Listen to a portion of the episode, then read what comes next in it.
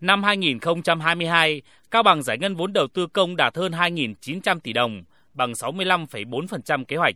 Nguyên nhân dẫn tới việc giải ngân vốn đầu tư công đạt thấp được Cao Bằng xác định chủ yếu do công tác giải phóng mặt bằng, bồi thường hỗ trợ tái định cư còn chậm. Đặc biệt là với các công trình trọng điểm, một số nhà thầu khi triển khai thi công, việc huy động nhân lực và máy móc thiết bị không đảm bảo đúng hồ sơ dự thầu. Bên cạnh đó, việc giải quyết các vấn đề phát sinh liên quan dự án cũng như việc thực hiện thủ tục thanh quyết toán còn chậm. Năm 2023, Cao Bằng được giao hơn 4.600 tỷ đồng vốn đầu tư công. Tuần qua, Ủy ban nhân dân tỉnh Cao Bằng đã có cuộc họp với tất cả các chủ đầu tư, các sở ngành nhằm bàn giải pháp khắc phục khó khăn tồn tại để đạt mục tiêu giải ngân tối thiểu đạt 95% năm 2023. Riêng với các nguồn chuyển tiếp của năm 2022 sẽ phải giải ngân đạt 100% kế hoạch.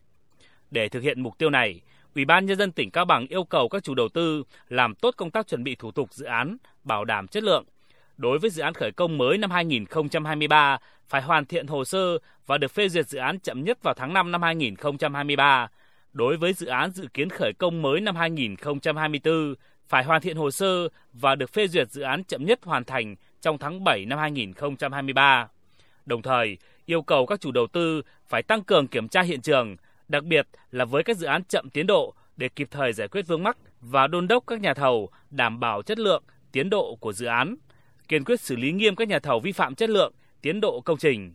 Các địa phương đơn vị được thụ hưởng dự án cần phối hợp tốt với các cơ quan đơn vị liên quan thực hiện hiệu quả công tác giải phóng mặt bằng, bàn giao cho đơn vị thi công, gắn trách nhiệm của người đứng đầu cơ quan đơn vị.